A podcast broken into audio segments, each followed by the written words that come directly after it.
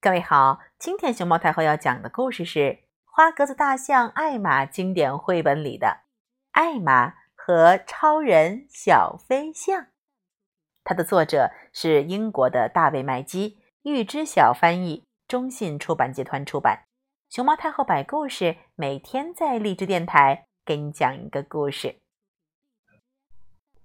这这天早上，花格子大象艾玛正在散步，突然听到一声大喊：“哦，糟了！”艾玛看看四周，发现是头小象。艾玛一眼就认出了他身上的衣服。“你好啊，超人小飞象！”艾玛笑眯眯地说。你怎么了？哦，你看，小象说着，让艾玛看了看自己破破烂烂的超人服。这丛带刺的灌木把我的衣服划破了，穿成这样肯定会被人笑话的。我就不能像超人那么神气了。左达婶婶。一下子就能补好，艾玛说：“嗯，咱们要做的就是千万别让人看见你。第一个问题就是该怎么绕开象群。嗯，我来引开他们吧。走，肯定会很好玩。”艾玛走到象群中，高声说。嘿，我刚刚听了个特别好玩的笑话，你们听我说。大象们一起看向他。从前有一头大象，一头狮子和一条鱼。艾玛开始讲：“呀，哦，老天爷，后面是什么来着？啊，哈哈哈这笑话真好！” 大象们哈哈大笑。大象可从来不会忘事儿呢。这时，超人小飞象滴溜溜溜溜从旁边悄悄溜了过去，谁也没注意到他。没走多远，艾玛和超人小飞象就听见了狮子和老虎的脚步声，他们正朝这边走来。嘿，你们好！艾玛说：“天气不错，干这事儿正好。”啊，干什么？狮子和老虎一起问。他俩一头雾水，根本没注意到超人小飞象从高处的岩石上溜溜溜溜溜溜溜溜溜了过去。快到河马家了，艾玛说着，捡起一簇折断的灌木枝，躲到后面来。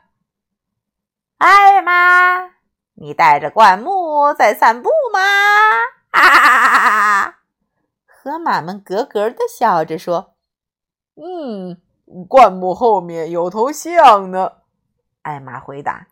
哦，艾玛，你总是这么会开玩笑！河马们大笑。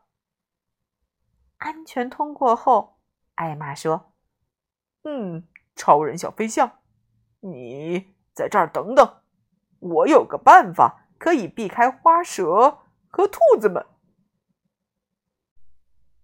他俩。悄悄经过时，兔子们正聚精会神的听花蛇讲故事呢。怎么回事？超人小飞象问。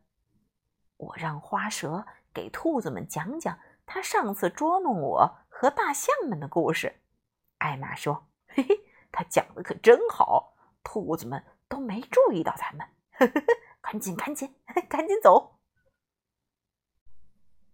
经过鳄鱼家时，为了引开他们，艾玛把一根树干扔到了河里，咚！然后趁着鳄鱼们惊魂未定，他和超人小飞象一溜烟儿，溜溜溜溜溜溜溜，我跑了过去。躲开猴子们可不容易，艾玛说：“啾啾啾啾啾啾啾啾，交给我们吧。”蓝鸟们说：“蓝鸟们可真棒，他们在猴子头上唱歌。”还边飞边排出各种队形，啾啾啾啾啾啾啾啾啾啾啾啾啾啾啾啾。猴子们听得入了迷，根本没注意到有两头象经过。